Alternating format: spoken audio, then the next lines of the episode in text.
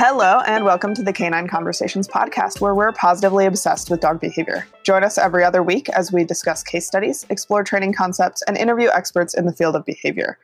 I'm Kayla Fratt, and I'm the owner of Journey Dog Training. Today, I'm talking to Dr. Jessica Heckman of the Functional Dog Collaborative, and I am so excited about this topic. We are talking about breeding healthy, sound dogs for sport and for pets. So, Jessica, let's just kind of start off talking a little bit about you and your dogs. Where are you located? What's your business? Anything about your pets that you want to share? And I always love hearing like one non-dog-related thing that you're passionate about. Sure. And I think that was the first time I was ever introduced as being of the Functional Dog Collaborative, which is it's so cool to me that it has become a thing at this point that I can be from this thing. But I just made up whole hog like 2 months ago or 3 months ago or however long it was. But yeah. That's very cool. So I live in southern New Hampshire. I'm going to remember to say that I have a husband this time. I often am like, I live in New Hampshire with 3 dogs, but I'll remember to include the husband as well. He's wonderful and very good with the dogs as well. So I have, in addition to him, I have a 10-year-old little 35-pound mixie mix, Jenny, who's very sweet. Very scared of people who are not me and my husband, but it's been getting much better in the 9 years we've had her. And then a 4-year-old who just had his birthday this Monday, 4-year-old English shepherd named Dashel. And he is lovely. I got him to do agility with, but he's had some orthopedic issues. But he seems to be coming out on the other side of that now. So I have my, my fingers crossed for him. And then when it looked like Dash was never going to be able to do agility, I got from a shelter a 2-year-old border collie who we named Fitz. And he is also, he's a very sweet, loving dog who has, he's been described as neurodivergent, which I thought was hilarious. Meaning that he has some serious neurological issues, manifesting as being very anxious about sounds and having a lot of anxiety in general. So we are working through that with him with the aid of a fabulous crew of people online who help out figuring out what to do next and just showers of medications at this point. Yep. Basically. And I'm glad that you warned me that you were going to ask about some non-dog thing because I was like, I do lots of, wait a minute, I used to do lots of non-dog things. And I was like, oh crap, I don't do any non-dog things at all right now. And then I was really horrified about my life. But I was like, but you know what? I love to read and I make sure I have at least an hour and a half every night to read before bed. The last book that I read was, This Is How You Lose the Time War, which was really wonderful and highly recommended. Ooh, yeah, that does sound good. I think around this time 2 years ago, I read, When, The Science of Perfect Timing. Oh, I don't know. I haven't heard of that one. I think that's what the title is. It's something about when. Mm-hmm. And it was really, really interesting just talking about, like why a recession right when you graduate college is more harmful than a recession that comes at another time in your life. Yes. Super good stuff. Cool. And then aside from the Functional Dog Collaborative, what are some of your other kind of projects or businesses, especially if someone's interested in connecting with you from New Hampshire? Maybe. Sure. I have a lot going on. So I have a now 3-day-a-week job. So I was until 2 weeks ago, I was a full-time postdoc at the Broad Institute where I work in Carlson Lab doing canine genetics research. And I have finished being a postdoc, and I am now a computational biologist there and working just 3 days a week. Yes, it's very exciting. So a postdoc is one of those like sort of you're referred to as a trainee. So, they pay you. It's not like you're a student, but you're still a trainee. You're not really fully fledged. So now I'm fully fledged. So that feels good. Not planning on starting my own lab. That's just too much management for me. I'm really happy working with Eleanor Carlson in her lab and doing the really fascinating stuff that she does. But I'm doing that 3 days a week. And then I'm also in the rest of my working time about to start up next week, working online for Virginia Tech. They are starting this year a brand new online animal behavior master's program, and I'm going to be helping teach that. And that's really exciting. It's super exciting. There has been a real need. People come to me all the time and say, I want to get into animal behavior. I want to be a behavior consultant. And I, you know, how do I go and do more after my bachelor's to learn how to do that? Like, what's the route to doing it? And, you know, a good certification to have is to become a associate certified applied animal behaviorist, but you have to have a master's for that. And there's not a really obvious program out there to go do that, to learn how to be a behavior consultant with dogs, cats, horses, rabbits, what have you. So Erica Feuerbacher, Dr. Erica Feuerbacher at Virginia Tech, this is her brainchild, and she saw that need, which I think a lot of us had seen, but none of us actually did anything about. So Erica's doing something about it. So I'm really pleased to get to help out with that. Yeah, that is super exciting and good to know. I was actually just on the phone with Dr. Feuerbacher about like 2 weeks ago talking about, at some point I'm going back to grad school, and was absolutely thrilled to hear about this program because I'm reluctant to leave Montana. You don't have to. But yeah. Right? Yeah. So now there are some more options. So that's super exciting. And I didn't realize you were involved. So it'd be cool if you ended up there. That'd be neat. Yeah. Yeah. I'm really hoping so eventually, you know, a couple of years, hopefully. So, okay, great. So yeah. And then your background is kind of genetics for the most part, kind of what, what was pre-postdoc, right? I what were you up to? Oh, and I should also mention, we like all the stuff that I do, we can't stay on that for the whole hour, right? But I also teach online. So I teach at Fancy Dog Sports Academy, sometimes for Pet Professional Guild, a couple other places. So you can find me doing seminars and webinars online, stuff like that. So yeah, so I was a computer programmer for like 11 years. And then I got bored and I had a rescue golden retriever who I loved, and I was doing a lot of dog rescue work. And got really interested in dog behavior and tried to figure out, again, right, like what is the right path to learn more about this and to really dig into it. And at the time in 2004, 2005, there was not a really good option to learn more about how dog brains worked. So I ended up going to veterinary school thinking I was going to be a veterinary behaviorist.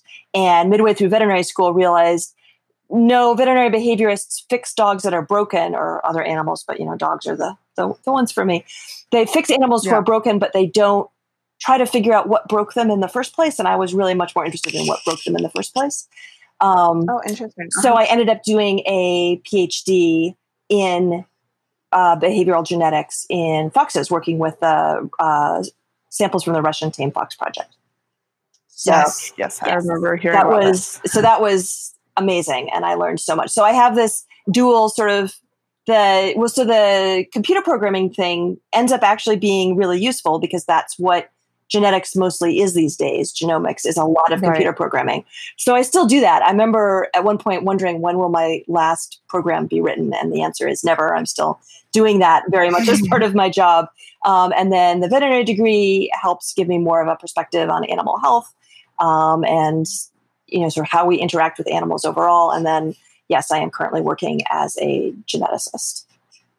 So all of that. Okay. Yeah. So that's quite the background. It's so fascinating. I've hopped around a lot. Yeah.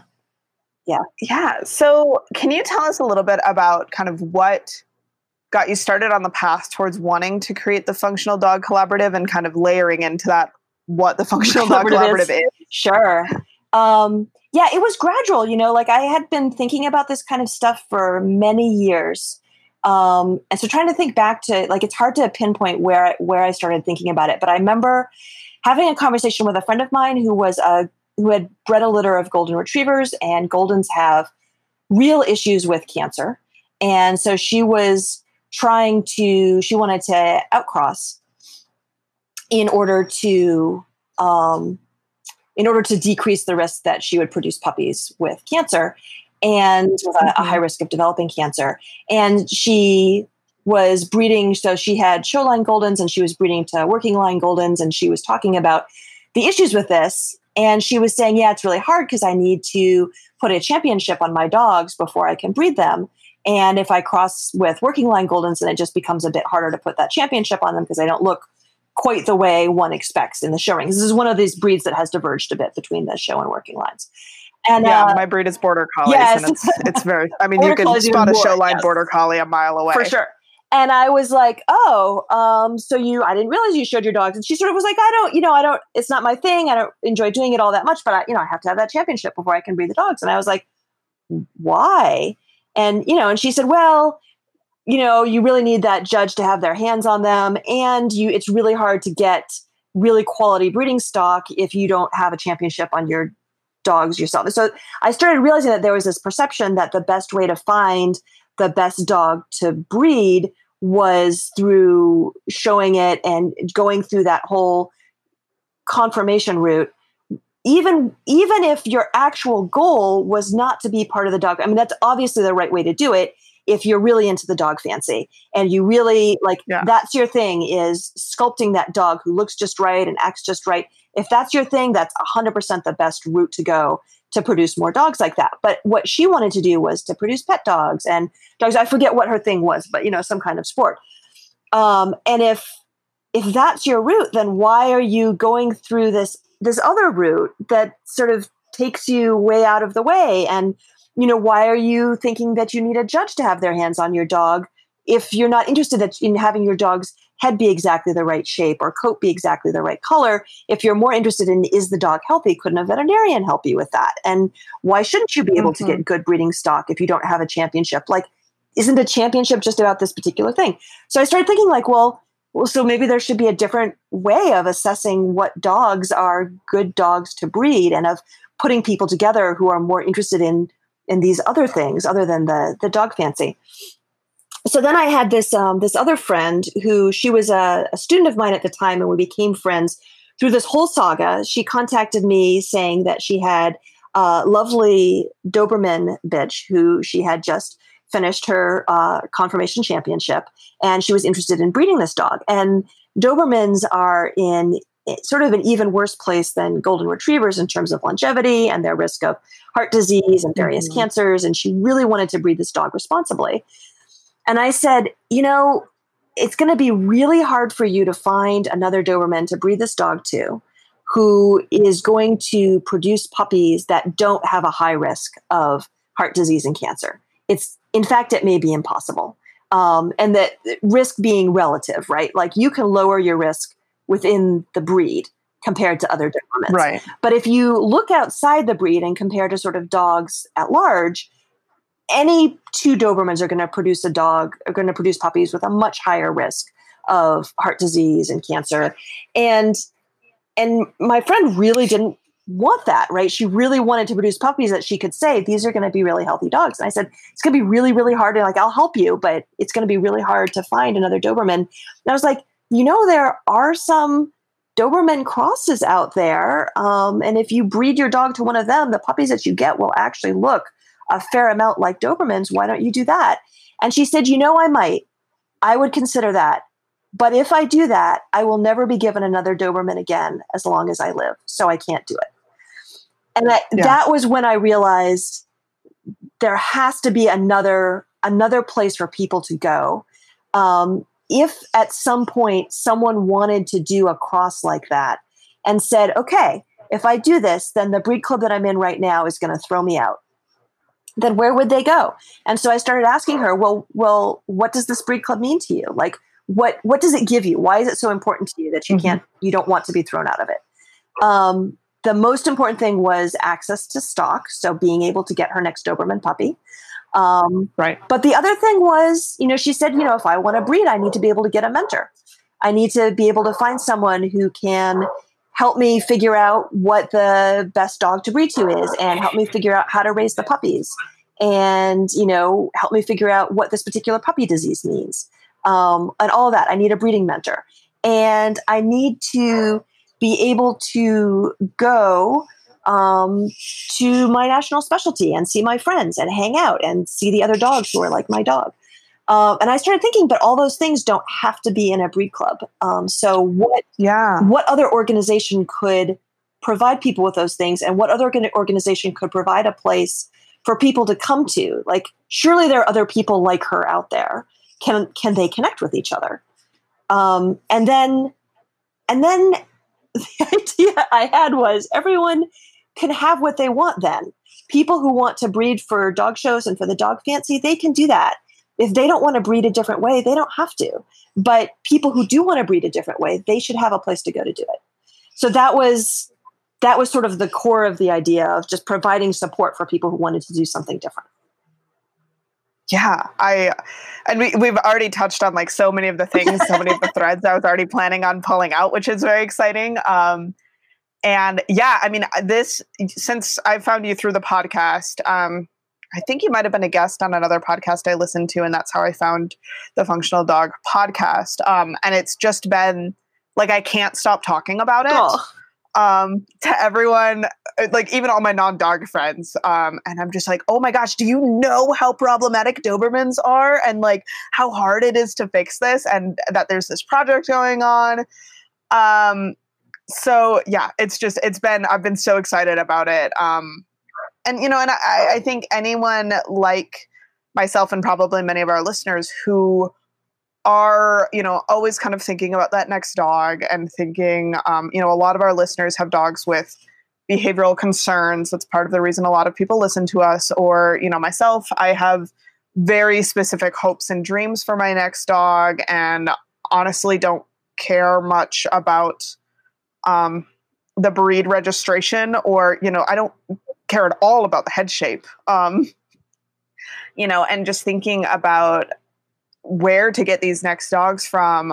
I think one of the things that is just so exciting about the Functional Dog Collaborative is, again, kind of like trying to figure out how to serve, you know, people who just want pets.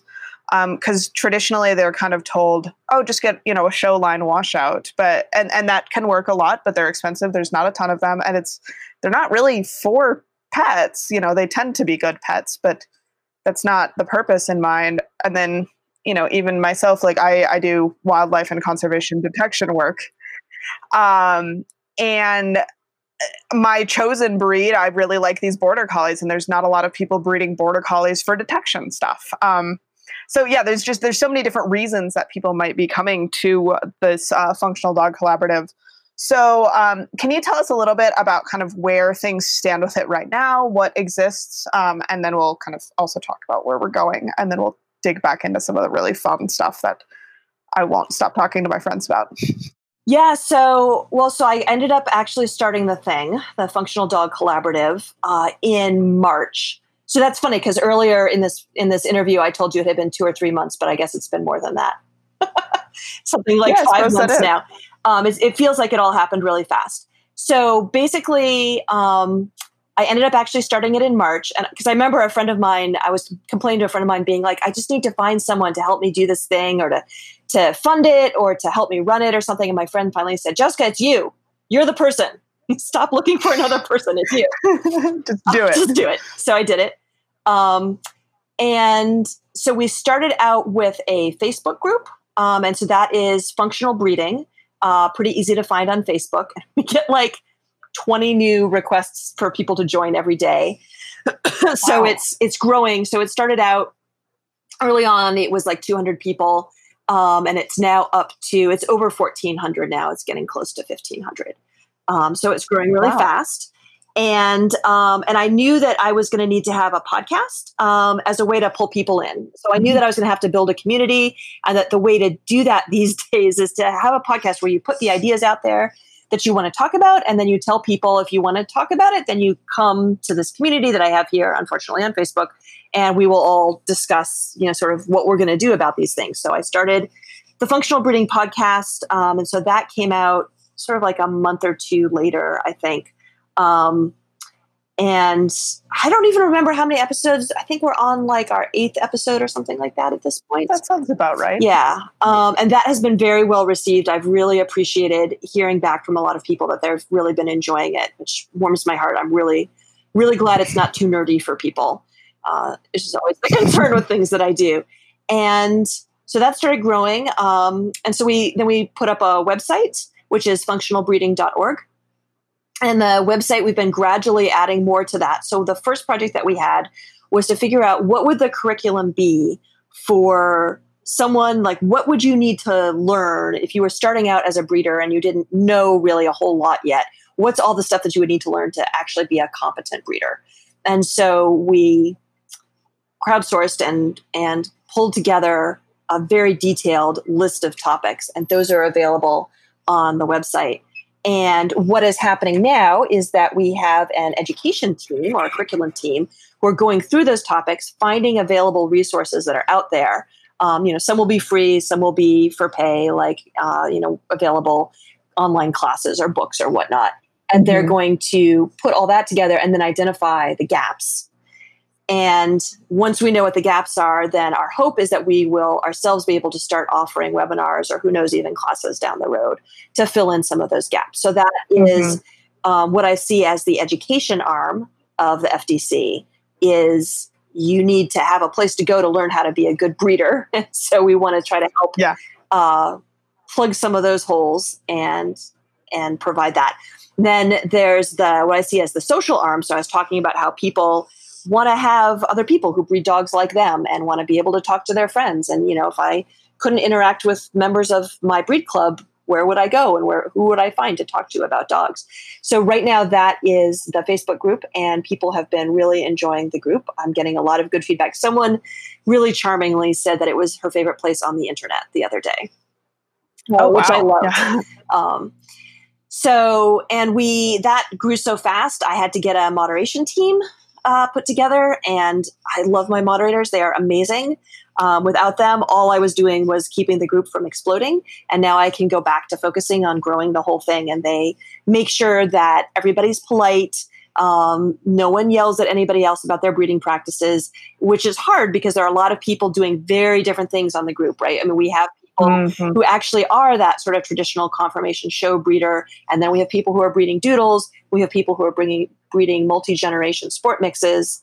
And then we have veterinarians, behavior experts, dog owners, just people from all walks of life, all walks of the dog life mixing together. And someone said to me at one point, I can't, how are you keeping them all from fighting? Because they're all coming from such different places. And that is the moderator team. They are amazing. So it is actually a very friendly, civilized place to be relative to the rest of Facebook, I hope. So there's that. And then the hope is that we would have in-person get-togethers at some point, which would be similar to a specialty. Or I'm actually thinking of them a lot more in terms of dog sports camps. So there would be, I would love to see, we would get some different sports competitions together. So maybe there would be agility, obedience, dock diving, who knows, right? Nose work. Yeah, nose work. So have all that. Nosework is hard to find a place to do it. I suppose if it wasn't NACSW, it would be easier. But yeah.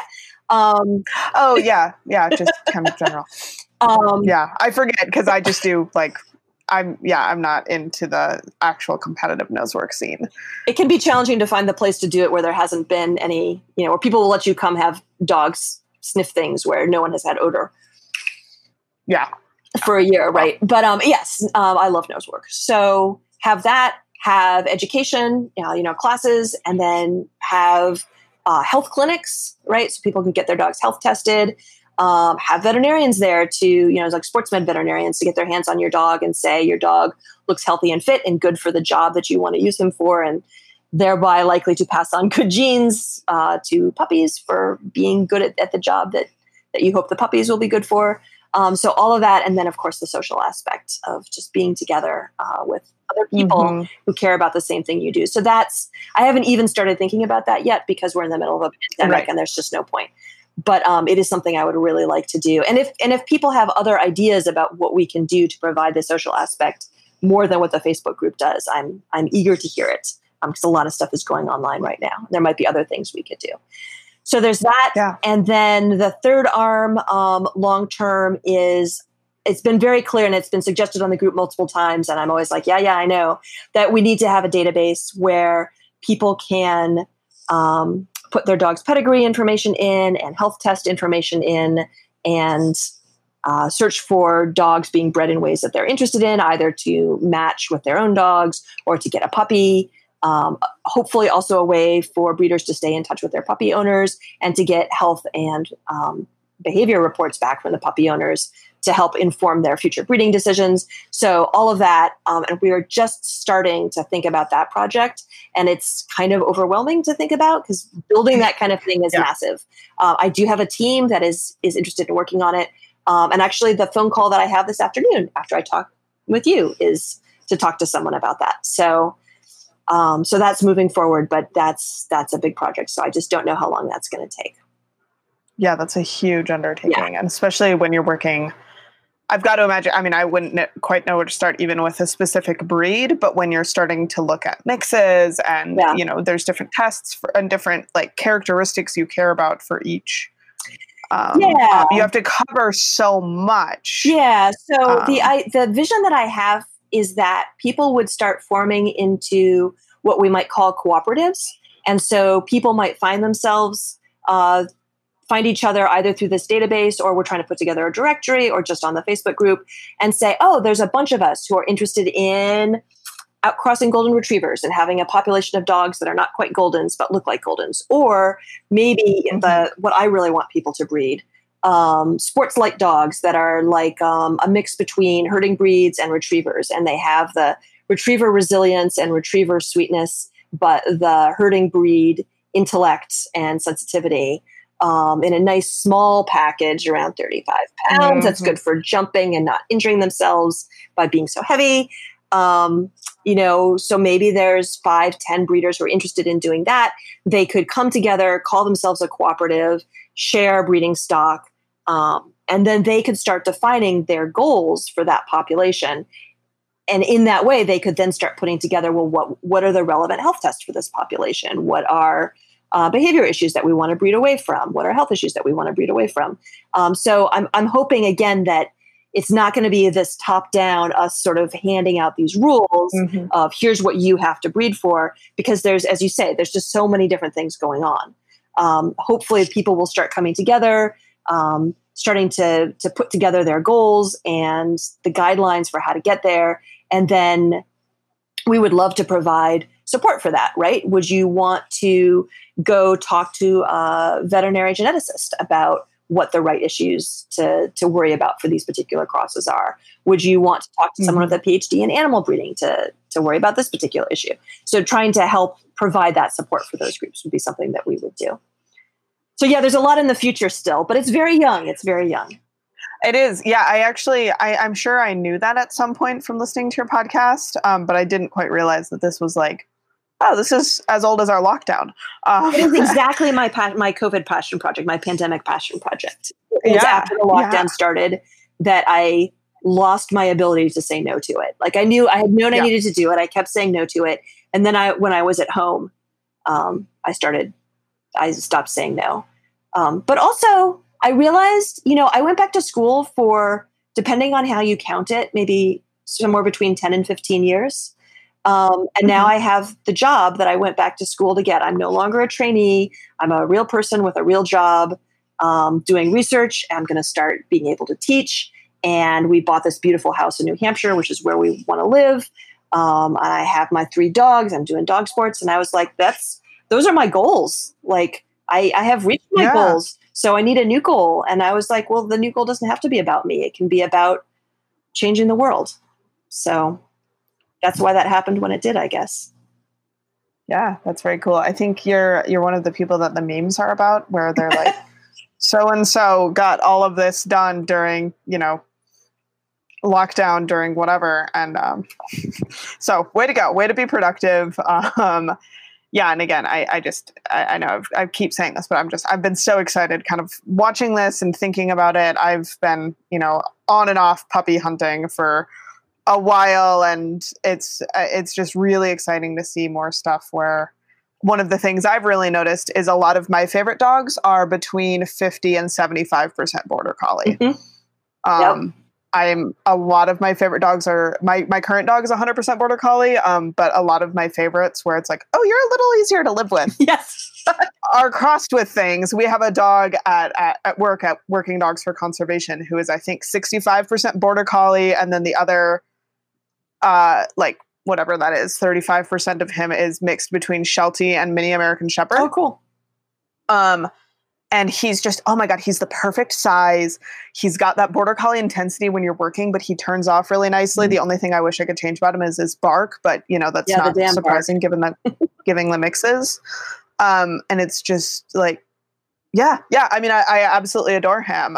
And he is honestly easier to live with than my border collie, but still is just as good of a working detection dog, or at least we expect he's going to turn into that. He's a couple of years behind my dog in training. But yeah, I mean, I think that a lot of the breeds that we have out there were, their original goals were for things that not a whole lot of people do anymore. Some people still do those things, but there's a big need for pet dogs and for what I'm calling sports light. I forget, someone said that on the Facebook group and I was like, sports light, that's exactly it. I don't need to go to nationals. I don't need to go compete on the world team. That is never going to be me. I want to go to some agility competitions and, you know, put a couple titles on my dog. Like, that's what I want to do. And I do not need a high octane sports bred border collie to do that. And I don't want to live with that dog. Same. Right. Yeah. And part of, you know, I've thought about this quite a bit is, you know, the reality too is, I think given, I live in Missoula, Montana, and I've talked to a couple of breeders who do have some of those high octane border collies, and I've been kind of interested in, and a lot of them, they really want titles getting put on those dogs. And the reality is, I'm not going to be driving 7 hours each way to and from Seattle to get to that number of competitions. So if that is a breeder's goal, I'm going to have a hard time getting a dog from that breeder because, you know, even if I do love agility, but, and even with the right dog and, you know, as I get better, the reality is we're just not going to be racking up a lot of those points because everything in Montana is 4 hours away. Yes. In New England, things are closer together. I wouldn't have to drive 7 hours to do that, but it's not my highest priority right now. It's fun. Like for me, I want agility to be relaxing. Agility to be relaxing, but you know what I mean? That's funny. Right? Like I don't want I do. Super competitive about it. Yeah. And I love the term sports light. Cause I mean, I know Sarah Stremming's podcast that dropped, I think 2 days ago now, was about kind of third dog paralysis. And that's kind of what she's talking about is these people who got into dog sports with whatever dog they had, got a second dog that maybe was higher octane than they bargained for. And then just trying to figure out how to split that with their next dog. Yes. And where do they go? Right. I listened to that podcast episode yesterday. Yeah. Where do they go? And those dogs are out there, but it's harder to find them than I think it really should be. Yeah. And it seems like a lot of those dogs, I've spoken to several breeders where, you know, it's like, well, we're breeding for field trial labs, but one of our lower drive puppies from that breeding would probably work for what you're looking for. So, you know, it's, even though those dogs exist, you have to get matched with the right puppy from a litter because that's not necessarily what they're breeding for. And obviously there's going to be variation in any litter no matter what, but yeah, it's never going to be totally black and white to just go out and find the perfect dog, like going to McDonald's and getting your Big Mac. Yeah. I mean, even if you're breeding for sports light, I imagine you're probably going to have, it's a bell curve. You're going to end up with like going for sports light and accidentally getting a national champion dog occasionally, which is not the worst oops in the world. Or going for sports light and getting a couple, you know, couch potatoes out of it. Cause that even happens when you're really breeding for sports. Yeah. And let's kind of circle. I was reading through a lot of like the FDC's goals. And one of the things that I got really excited about, cause I, you know, my thing is behavior, but also, you know, health. I just know a lot less about health. Was how many of the FDC's kind of breeding guidelines and goals are really focused on behavior. So can you talk a little bit about how you thought through creating these behavioral goals that are across all of these disparate goals that we've been talking about? Yeah, it's funny actually. So, right, so we put together these guidelines when the conversations on the Facebook group started making it clear that not everyone who came into the group sort of knew what the goals of the FDC were. And I think, thank you, Facebook. Facebook was saying, you like this dog group, maybe you'll like this other dog group. And people were sort of coming in thinking this is sort of just another group about breeding dogs and didn't realize that it had a different perspective than a lot of those groups. Gotcha. And so we were like, well, we should write something up to make it really clear to people. Like we should be able to have something to point to that really explains where we're coming from and how that's different from some other things. And so I wrote up these goals, this first draft of goals that really focused on health.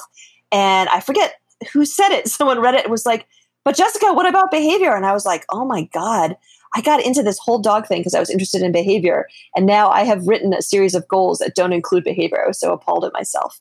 But it was actually not all that hard then to write the behavioral goals in the same vein as the health goals. And it basically just what both of those say is you should be trying to breed dogs that are as physically healthy and as behaviorally healthy as the dog population overall. So if you are in a place, and I, you know, I was thinking back to my friends who are sort of, I'm breeding within this breed and the breed has a lot of issues and I want to produce healthy puppies. How do I do it?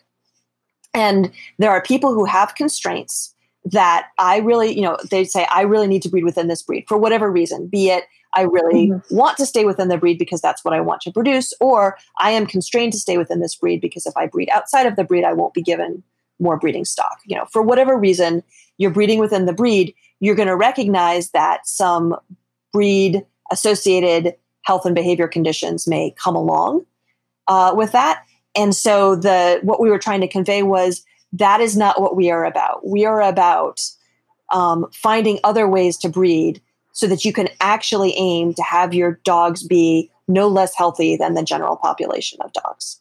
So kind of zooming out to not saying, oh, this line has low cancer rates for golden retrievers. Right. You know, we don't want to be always grading on that curve. Right. We're more thinking, no, these are golden retrievers that have low cancer rates. Right. Period. Yes. Yeah. Yeah. And cool. And so for behavior specifically, you know, the guidelines sort of list some issues, you know, so what does that actually look like when we say behavior? And the dog should be fairly confident in its world. It shouldn't have aggression to people. It shouldn't have aggression to other dogs. It shouldn't be afraid of new dogs. It shouldn't be afraid of new environments. And a few things like, well, but if it's a farm dog, you wouldn't expect it to be able to go handle a city right off the bat. That's totally reasonable. The one thing that we really struggled with was that we didn't want to encourage breeding dogs with aggression. And what we were really thinking of was, you know, if you have a breed and you say the goal of the breed is to fight with other dogs, you know, I'm breeding this dog for dog fighting. We did not want to say that that was a job that we supported. We find that to be not ethical, but how do you draw that line? Because there are some jobs that are ethical. And so people were bringing up, well, livestock guardian dogs, they need to have some amount of aggression to drive off predators attacking coyotes. Yeah. Right. And so how much of that, or dogs who do bite work, right? Like, you know, it's aggression, but it's really channeled into their job. So we sort of tried to say some amount of aggression is okay if it's appropriately channeled, but if it bleeds out of that into the rest of the dog's life. So you breed a dog for bite work and you expect it to be able to bite people on the sleeve during bite work training, that's totally appropriate. But if it then comes home and attacks you when you try to sit down next to it on the couch because it wants the couch for itself, that's not okay. And so just trying to channel aggression, not too much of it, fine. But so that was how we worked through the behavior stuff. And there were a bunch of people who gave some really useful input on that. I love being in a place where I don't have to do it all myself now. There's just so many great volunteers to help out with that stuff.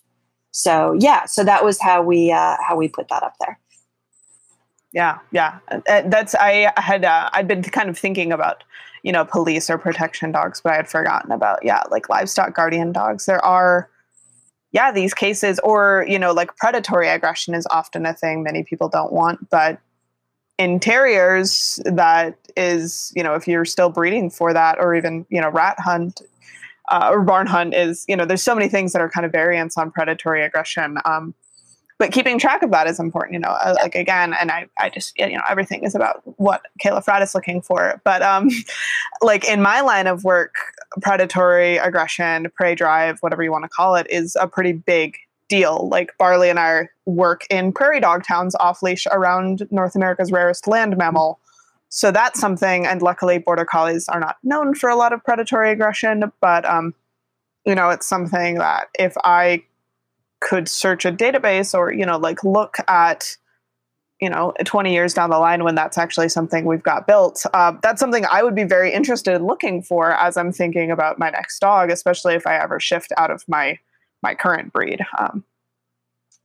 I'd love that. So, I'd love to have people fill out behavioral questionnaires about their breeding stock and get them filled out by the puppy owners, and then be able to do some statistics and say this particular line of dogs has this. And then you know, one of the issues that we haven't touched on yet about some of the societal issues around how we traditionally breed dogs currently encourage people to say there's a problem in this line and we're working away from it, right? And so you hear all these stories about, well, this dog had epilepsy and I just didn't tell anybody because, it would have been really hard socially for me. You know, people would not have taken it well for me to broadcast that this dog who has sired puppies and who is a popular sire and who I'm still taking to dog shows has epilepsy. And the societal pressures there to just not share that information. And then when you go look at a database to try to find a dog, to try to find the healthy parents to breed healthy puppies, you know, and I encountered this with my friend who was researching appropriate mates for her Doberman. And we just knew that there was dilated cardiomyopathy out there that was not in the database, that people knew that the dog had it and didn't report it in the database because they didn't want it known. And again, not to blame the individuals, right? Like there's this whole culture that makes it very, very hard for people to come out with stuff like that. It's not because we want to throw you in Facebook jail. It's just because we want to figure out how to breed dogs healthily. Right. Well, and I mean, now I'm starting to think again, like 20 years down the line where I'm just, again, thinking like through border collies, like it's a common issue that a lot of them have noise phobias and a lot of them don't eat. And like, honestly, I'd rather deal with a dog that has thunderstorm issues than a dog that routinely won't eat in training. But like someone else might have that totally flipped. I don't live in an area with a lot of storms currently. And it would be so awesome to be able to kind of combine all of this information and then have you be able to say like, oh, some of these lines are, you know, relative, like resilience is one of my like number one concerns, especially because there are so many border collies where it's like, well, they're resilient for a border collie. And it's like, that's not what I want. I want golden retriever resilience. And border collie brain. God, me too. Or border collie intelligence. Me too. Get a little smaller. I think that's what everyone wants. A little smaller. Like the golden border collie crosses I've seen tend to be larger than I want. Yeah, I wouldn't want that big. I just can't think of something that's, you know, as kind of considered as traditionally stable as a golden. I'm sure there's something out there. So we've talked a little bit about, you know, some of the different impetuses. I don't know how to pluralize impetus for starting the FDC. And, you know, a couple that I know we've mentioned have been the fact that, yeah, if you were to ever outcross your Doberman, you'd never be sold a Doberman again, or, you know, your friend, you know, and then I think one of your Mixie Mix episode talked about how the AKC will allow people to show mixed breed dogs, but only if that mixed breed dog is neutered, which is not helpful if you are intending to create another mixy mix, or even just, you know, like a border whippet or whatever. Or even if you just want to keep your dog intact. So my English Shepherd is not an AKC breed. So he falls, even though he's a purebred, he falls under that same category where because he's intact, I can't compete in AKC events with him. And I don't actually intend to breed him, but I like him having his balls. Like I don't see that I need to neuter him really. I like that he has that extra muscle. It's easy to keep the weight off of him. Things that might well change if I neutered him. I don't know how neutering might change his behavior. It might not change it at all. It might change it, but you can't put them back after they're gone. So I don't really want to neuter him at this point. And for me, it's not that big a deal. 'Cause there's alternatives. Like if we end up actually managing to do agility, there's plenty of other venues around here. We might very well do rally, and there's alternate rally venues for us. That's not true for everybody. Yeah, it's that I hadn't even really, you know, thought of that because my dog is from a shelter, so I didn't have the option of whether or not to keep him intact. But he is one of those dogs where. If I could have kept him intact, I would be interested in exploring breeding him because he's just so, you know, he's so much of what I want. And I have not met many border collies that are the way he is. He's just really lovely. You got lucky.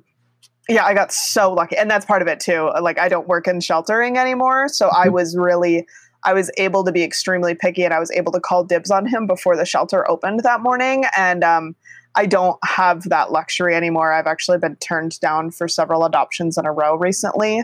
That it's just like, oh man, this is going to be a lot harder with my next dog because I no longer work you know, behind the scenes in a shelter.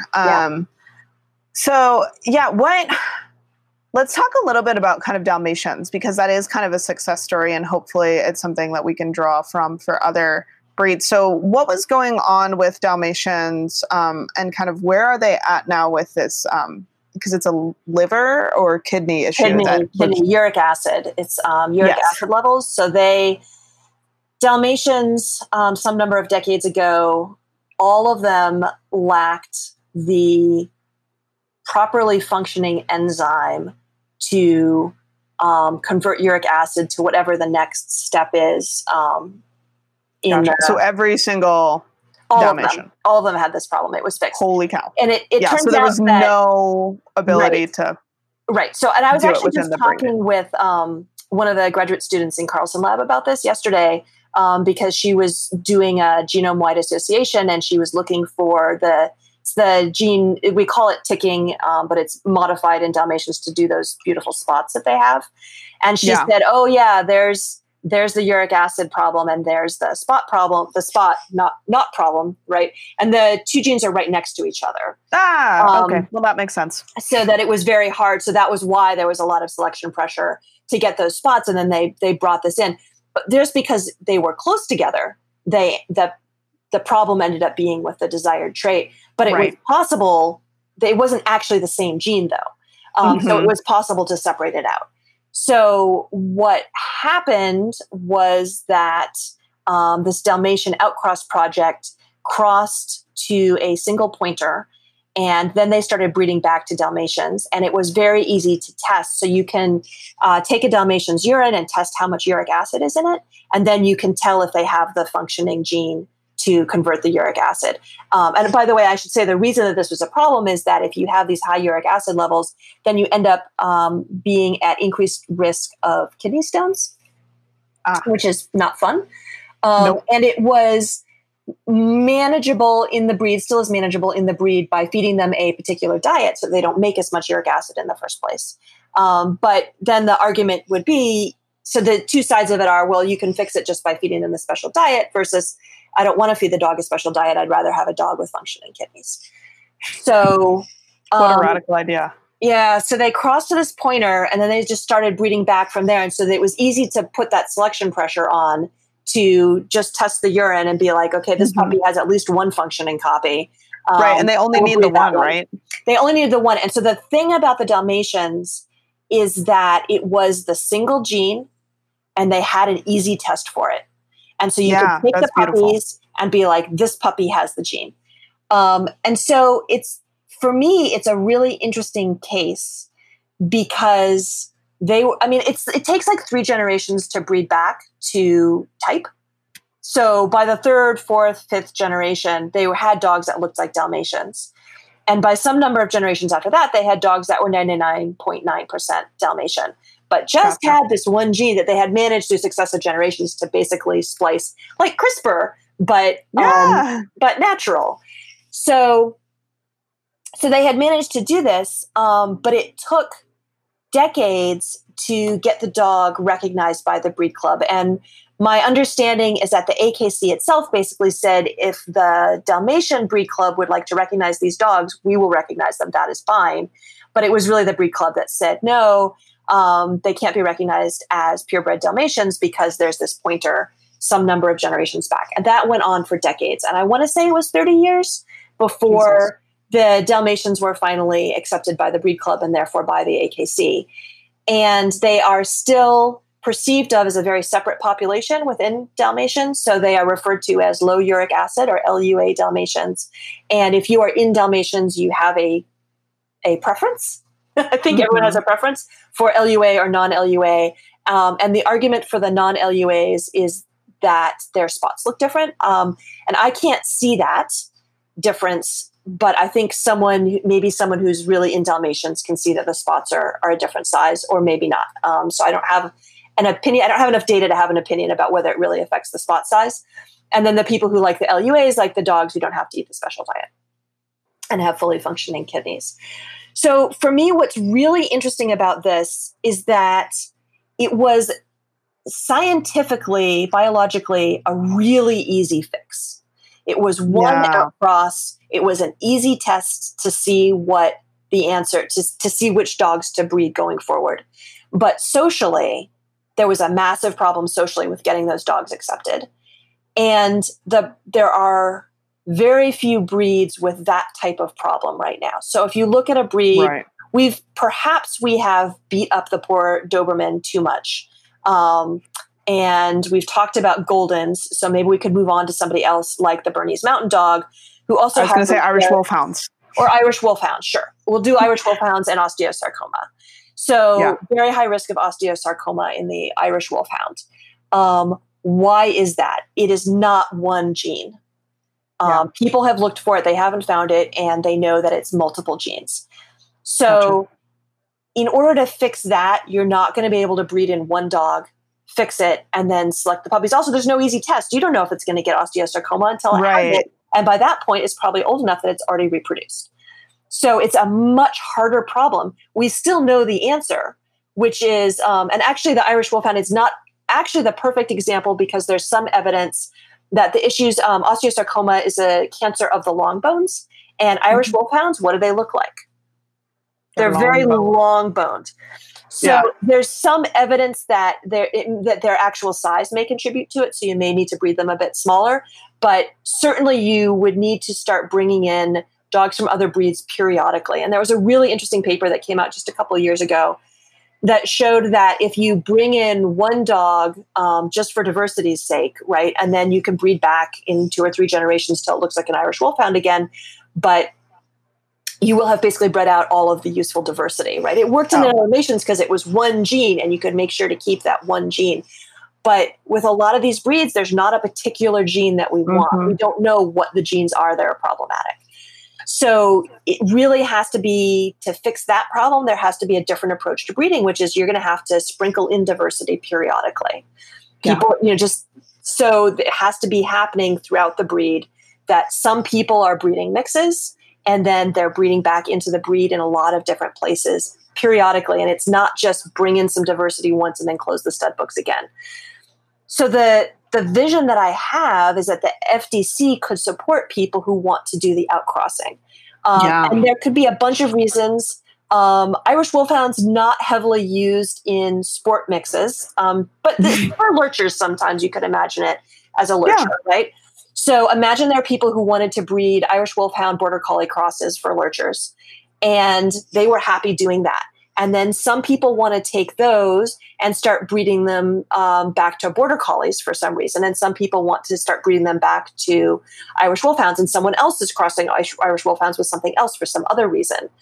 And so the FDC can help support those populations, maintain these more diverse populations, which are going to have less type, not be as recognizable as Irish Wolfhounds, but there are people who want them, right? There are people who just want an Irish Wolfhound cross because it's cool. There are people who, like, as a good pet, right? If it was good for that. Well, I actually could imagine Irish Wolfhounds might not be a bad breed to, if you don't mind size. They're pretty stable. Like most of the Irish Wolfhounds, we've actually got 3 in my apartment building, which is bizarre. I have 5 Rhodesian Ridgebacks in my agility class right now, and 3 Wolfhounds in my apartment building. There must be a breeder. I know there's a Rhodesian breeder around. But they actually might be an interesting mix for some of that environmental stability. They all seem so nice. So that's a great example, right? So some people may say, oh, I want to breed in some environmental stability, so I'll take one of these lurchers, one of the first generation Irish Wolfhound mixes, and breed it down the road, going in a different direction for that. So people breeding these mixes for different reasons, but then there is that population of mixes. So then the people who are really interested in type and really want the dogs to look a certain way, they're not interested in breeding these first generation mixes, which aren't going to look anything like what they want them to look like. But if we're maintaining these other populations out there, they can go find a second or third generation mix that looks a lot more like what they want, breed it back in. The first time they do it, it's not going to help all that much. But if everybody's doing it, if this diversity is getting injected into different parts of the population from a lot of different angles, all of a sudden the population as a whole is going to start being a lot more diverse and theoretically healthier. There's some really good reasons to think that that would be a big boost to the health of these populations. No one's tested it yet. So as a scientist, I can't guarantee you it's going to work, but it is what we currently, with the best scientific understanding, believe would be the best chance for these breeds to start digging out of these holes where you say, I want to improve longevity, but I can only do it relative to the other dogs in the breed. And if the breed as a whole has a problem, there's nowhere else to go. But there is somewhere else to go, right? And we want to help you do that. We want to have these side populations that you can reach back into. And especially if we can start collecting all these different people where, there might be some pet people who want, this giant scruffy wolfhound border collie. And then there could be, I do quite a bit of Cane Cross and Ski Joring, and you see a lot of these Euro hound mixes that are kind of like the pointer lurcher sort of mix things. Like someone could be I could see people being pretty excited about that. And if you're just open to a variety of these different purposes, it just seems like you could really pull in a lot of stuff. I think it's so hard for breeders and purebred fanciers to remind ourselves that a lot of people don't care nearly as much about purebreds. There's a lot of, we can talk about doodles, which I think I wanted to pivot to next anyway. But then there's also one of the things I've noticed is there's a lot of close but not quite right understanding of hybrid vigor in kind of the general population, which we are talking about hybrid vigor, but I think there's a lot of people who are just like, any cross is automatically going to be healthier. So I think, we need to remind ourselves, those of us who are really into the dog world, is that most people don't care. So it's not like we're not going to be able to find homes for these puppies. And if our goal, and this also relates to the last thing I wanted to talk about, which was Trish's episode about shelter dogs, I think there's this pushback that like, oh my gosh, if you breed a wolfhound border collie cross, you're going to end up with all these puppies in shelters. And I mean, if the purpose is improving behavioral and physical health, these puppies shouldn't be the sorts of dogs that end up populating our shelters. So let's talk about doodles and then end with the shelter stuff. Yeah, so you hit it perfectly. There's two issues, I think, that people coming from the traditional perspective of breeding have with this idea of breeding outside of breeds, right? And the one is exactly what you said, is that we're going to have trouble placing the puppies. And the other thing that you hear is people who breed mixed breed dogs don't or can't do it responsibly. And I tried to address, so I did a whole series on doodles, two episodes on golden doodles and one episode just on doodles in general. I did a whole series on doodles trying to address the idea that it's not possible to breed mixes responsibly, and to address the perception that a lot of doodles are irresponsibly bred, right? Because I think it's true that there are a lot of irresponsibly bred doodles out there. And why is that? So the answer that I have for that is that if there's going to be, and it ties back into this demand for puppies. So there's a demand for good pet dogs. Mm-hmm. There's a perception right now that doodles make good pet dogs. There was a perception some number of years ago, and still somewhat now, that Labradors make good pet dogs, right? So whatever the current perception is, this is the good pet dog. Why because my friend has one, or I read on the internet that this is the best thing to get. Some first-time dog owners may not do their research deeply, but there's this concept of this particular mix or breed as a good pet dog.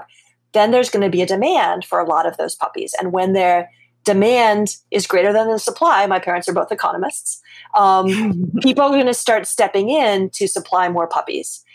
And then that slack is going to be taken up by irresponsible breeders. So I lay the issue with a lot of irresponsibly bred doodles out there at the foot of the demand for doodles, and suggest that the issue with it is not breeding doodles. And the answer to it is not saying we should not allow people to breed doodles.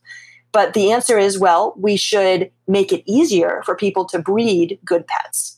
If those are doodles right now, maybe we should provide some other options as well for people who want good pets and didn't realize that there could be some other options even besides a doodle. And so one of the things that we talk about is, would there even be multi-generation mixes bred just to be good pets? Could that be another option for people? Start finding the irresponsible doodle breeders and start educating them. They may well want to do better and just not know that there's better that could be done. Start helping them do that. And help people understand how to find the good doodle breeders, because there are good doodle breeders out there. My first doodle episode was interviewing the president of Ghana, which is the Golden Doodle Association of North America. So golden doodles do have a breed club, which I hadn't known before I started researching this topic. It's an amazing breed club. It requires that before you register your dogs, you have to health test them. That's amazing, right? Why doesn't every breed club do that? That would solve so many problems. If people have this conception that because a dog is AKC registered, that must mean it's healthy. It's not true. Right? No, it just means that it's that breed. It only means that it's that breed. So, but what if it did mean that the dog being from health tested parents is not the same thing as being healthy, but it's a big step in the right direction. So what if that was actually what that meant? That would be amazing. Yeah. And then the other issue is with the idea that it's really hard for people to get puppies, and it's really hard right now during the pandemic. Everyone wants a puppy because they're at home right now, and there is a massive lack of puppies. And when people go to shelters and can't get puppies, they do not tend to go get on a 3-year waiting list, which is what it is right now. For a purebred dog, they tend to go to whoever will give them a dog in the next month, and that is probably going to be an irresponsible breeder. Yeah. So what can we do about that? And so that was very much what Trish McMillan's episode was about, was the changing face of the shelter world. There are parts of the country that, and I live in one in New England, where you cannot easily go to a shelter and say, I want a mixed breed puppy. I want sort of a reasonable size mixed breed puppy. They aren't in shelters here. And there aren't, in fact, even adult dogs, except for dogs who have severe behavior problems. And then the pity mixes who are not for everybody. Or not for every, I'm in an apartment, most renters cannot have a pit bull, no matter what they think or want or can handle. Right. You may want one, but there may be rules where you live that you can't have one, for sure. Yeah. So I've never lived somewhere that would have allowed me to have a pit bull. Yeah. Yeah. Never. I mean, even people who own their own homes, it can be problematic with insurance. Mm-hmm. So in New England, our solution is to import dogs from the South. Mm-hmm. That is not a long-term solution. It's not good for the dogs. I don't like the idea of 8-week-old puppies being driven up from the South. Nope. I don't like the fact that there are people in the South who actually want to be able to go adopt a local puppy from their local shelter and actually can't, because in some regions they're being transported so rapidly up to New England. Mm-hmm. Or, the smaller dogs, right? People like small dogs are hard to find in shelters. New England is stealing them, and they, in some parts of the South, are becoming hard to find. So there are parts of the country that still have a pet overpopulation problem. But there are parts of the country that do not. And the parts that do are really on track to be moving towards getting that under control in the next decade. So what is going to happen with shelters? And shelters are starting to move towards a model of, well, maybe we shouldn't be about taking dogs in. Maybe we should be about keeping dogs in their homes and supporting people who don't want to surrender their dogs, helping them with the dog's behavior problem, helping provide them with food and medical care if they can't afford that. And help the dogs stay where they are. Maybe we should be supporting foster networks and not have dogs on site. But then, and that is better, right? That is where shelters should be going. That is fantastic. But then where do puppies come from? And so that's what Trish and I struggled with in her episode. Yeah, exactly. I mean, I think Trish said it so well, or maybe it was you, but I think it was Trish who kind of was like, okay, if breeders are producing sound dogs, behavioral and physically, shelters are helping people keep their dogs in their homes, and people are getting matched with appropriate dogs, the only dogs that are ever going to be ending up in shelter, and we're not having any oops litters. If those four things, which are all noble goals to have, are true, then where are people getting these dogs? I'm actually going to Colorado in a couple days, so I kind of, casually checked the available dogs list at the shelter I used to work for. And there wasn't a single dog on their list that wasn't a bully mix. Or there was one, I think, 13-year-old Shiba Inu Chihuahua cross that had some pretty serious fear issues. You know, and one of the dogs I was turned down for recently, the rescue asked me if I had considered looking locally. Yeah, I had a couple swear words pass through my head. It was like, yes, I have considered looking locally. I'm looking for a very specific thing. And there's a reason I'm reaching out to a shelter in St. Louis about a given dog. And it's hard, you know, it's really, really hard. So I have Jenny, and you got to hear her alarm bark earlier in this interview. And I don't know if it'll be edited out or if you're... Hopefully it will be. I think we'll get it out. So Jenny was not socialized well as a puppy, and she still pretty regularly rouses herself out of a sound sleep screaming that someone is coming to kill us. I think she has nightmares, and she's certainly also screams when what you heard was someone coming to deliver to the house. And I think she's kind of screwed up Dash, who I got as a puppy. He was my first puppy, and so she helped me raise him. So imagine being a puppy growing up in a household where someone's screaming about how we're going to be murdered all the time. So then when I wanted a third dog, I was like, I can't get a puppy again. I'm not having Jenny help me raise another puppy. So I was like, well, then I need to get an adult dog. Well, an adult dog in New England, that was really challenging. And so I watched various Facebook groups for a while, and I saw potential dogs all over the country, and I guess I would have been willing to drive, 8 or 12 or 20 hours or whatever, but I didn't really want to. And I think it'd be a great way to introduce a dog to my home, to put them in a car for 20 hours. And so then when I saw this border collie only 3 hours away in a shelter, I was like, oh, it's a unicorn. Like they were like, no behavior problems. He's great. And I was like on the phone 10 minutes later, very lucky that I got him because I have a fenced yard, which not everybody does. And that is critical in being able to get a dog from a shelter. He did not turn out to be without behavior problems, right? And you sort of think about it, you're like, well, in New England, why do you take a dog to a shelter? It's so easy to rehome a good dog here. Why wouldn't you just give a dog to your friend? Why would you take a dog to a shelter? Probably because this dog has some issues and you don't want to wish them on your friend, but you don't want to kill the dog, so you take it to a shelter. Absolutely. So. Yeah. That's something I think about all the time. There's pretty much no version of reality in which something happens to me and my dog ends up in a shelter. Right. Because he's easy and I've got a good support network. So yes, good dog. I mean, he obviously came from a shelter, so, he did end up in the shelter at some point, but there was a big failing in a safety net for his family. It was a pretty bad, abrupt situation, it sounds like, for them. It's tough.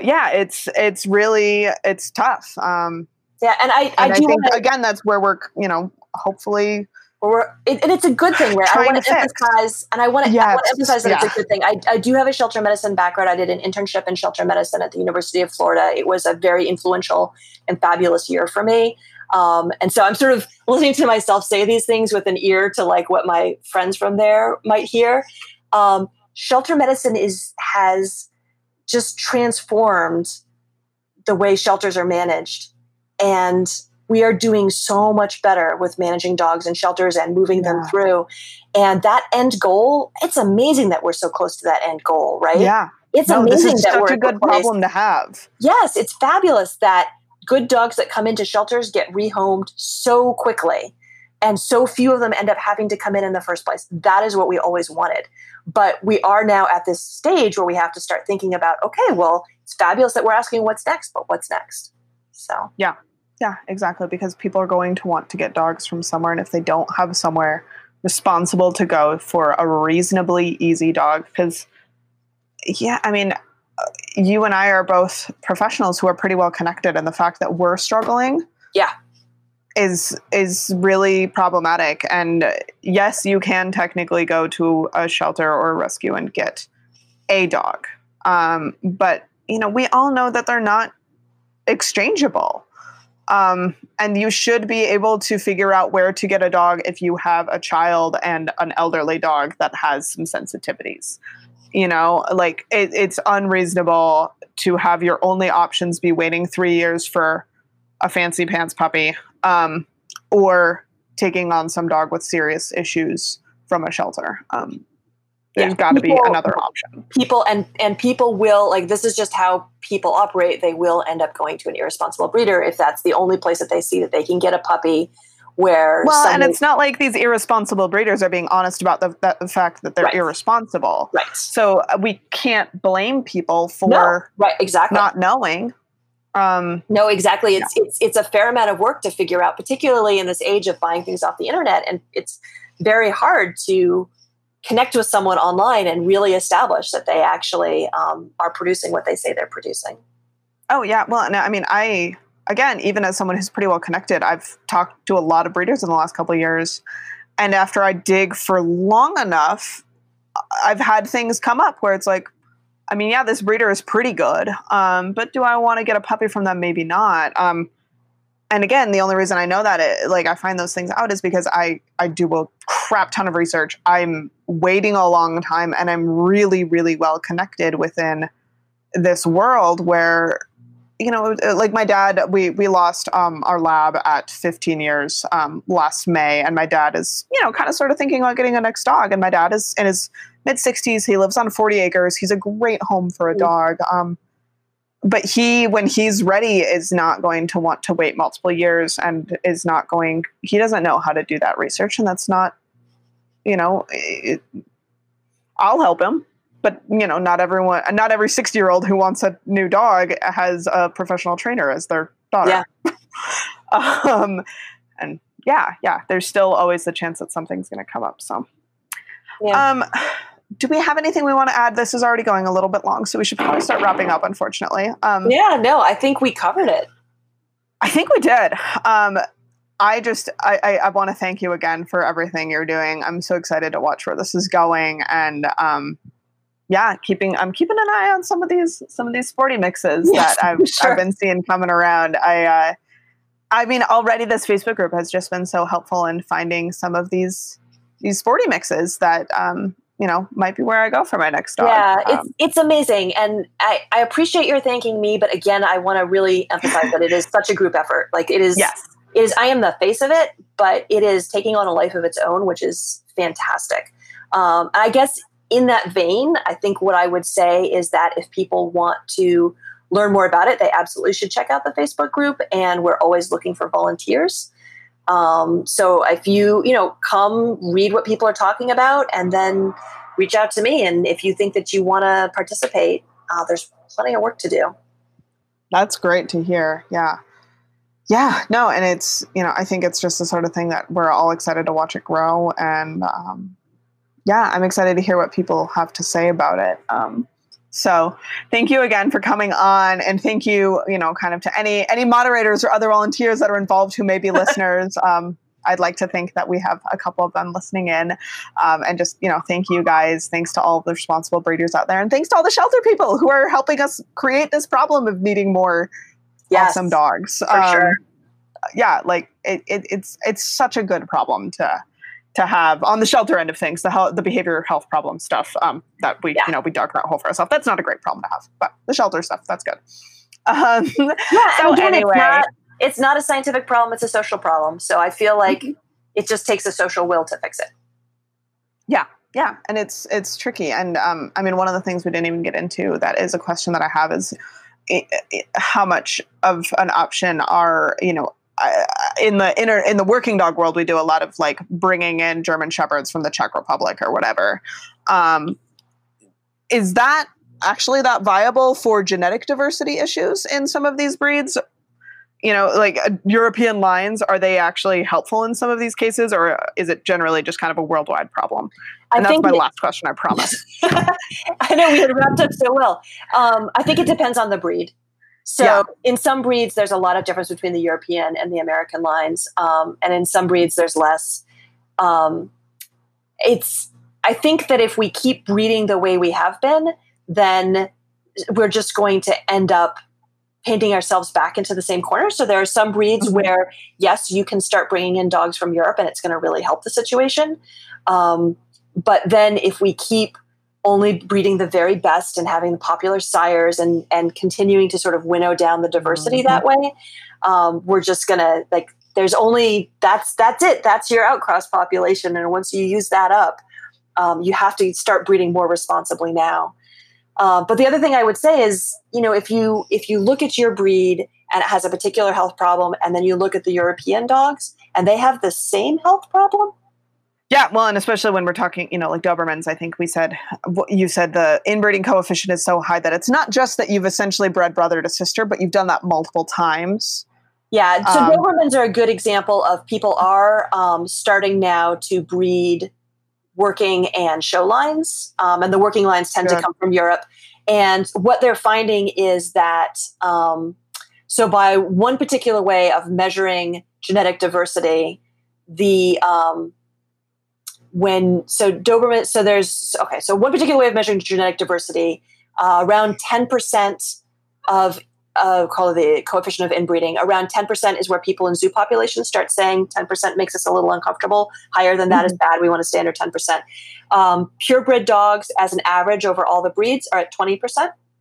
Oops. Dobermans, U.S. Dobermans are 40%. If you cross them to working line Dobermans, you can get back down to around 20%.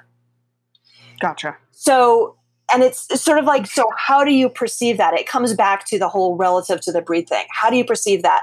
40% to 20% is huge, right? Like, yeah, that's way better. The problem in half, it's way better. But you're only getting back down to still a lot worse than where the zoo population sort of draws the line. And you're still only getting to where the average purebred is. And I'm sort of arguing, wouldn't it be nice to have dogs be a reasonable level of diversity overall? Like, maybe we shouldn't be saying 20% is so fantastic for this breed. Maybe we should be saying, where are we going to try? You know, let's look at everything else and see where we would try to get overall. Yeah. Yeah. What if 5% was the goal, period? Right. Yeah. And it's hard. So it's hard. It's hard to get there. It's so hard. It's hard. And so, but there again, what I want to say, I know we said it would be done. I know. But there again, what I want to say is just let us do it, right? Like, the people who are really focused on type, they are going to have to take a bit of an inbreeding hit to stay focused on type, a diversity hit to stay focused on type. They can do that. Let us go start producing these dogs where we're not focusing on type so much. There's more outcrossing. We have some more genetic diversity. Let us create that pool for you. So that then when you come to a point where you're like, I really need to outcross here, we have something that is fairly similar to what you're breeding for, but with some more diversity that you can reach out to without having to go to an entirely different breed. And what I would really, really love is to see the people who are deep in the fancy see that as a win for both of us, right? To start providing the stock, to the breeding stock, to the people who want to do that outcrossing. Let them do their thing. Support them in doing their thing. They will provide a resource that will be useful to you down the road. And it doesn't change what you're doing. No one's going to force you to breed your perfectly beautiful show line, whatever, to sporty mix. Right. But if you want that sporty mix down the line to deal with your health issue, it'll be nice to have it there. Exactly. And so my message is, if there's someone else who's in your breed who wants to let their dogs be used, let them do it. Yeah. You don't have to do it yourself. Just let other people do it. So that's my message. Yeah. Great. And my message is, if you guys are like kind of doing whiplash as you're listening to us, go back and forth, just go and listen to the Functional Breeding Podcast. You'll get all of this and more. There's several episodes that we didn't even get into because they were so exciting and there's just so much to talk about. We're actually going to wrap up now. So just make sure that you check out the Functional Breeding Podcast to get more of this. And I'm not being paid to say that. I just thank you so much. Yeah, can't stop talking about it. But thank you. Like, I appreciate it. We keep trying to hang up. I literally can't stop talking about this. So we're leaving now. Be sure to subscribe to Canine Conversations wherever you find your podcasts. You guys know how to find Dr. Heckman and the Functional Breeding Podcast and the Functional Breeding Collective. Find them on Facebook. You can find our episode notes and bonus materials where we'll link to everything we talked about in this episode at k9convos.com. It's K9 all spelled out. You can reach out to us at hello@k9convos.com. And I'm Kayla Fratt from Journey Dog Training. Our theme music is called Funny Song. It's provided royalty-free from BenSound.com. Our audio is mixed and edited by James Eady at BeHeard.org.uk. He's amazing. He saved my life this week. Not literally, just in sound editing. And our logo is from Walker Hooper. You can find his work on Instagram at walkers_username. We will talk to you guys again soon.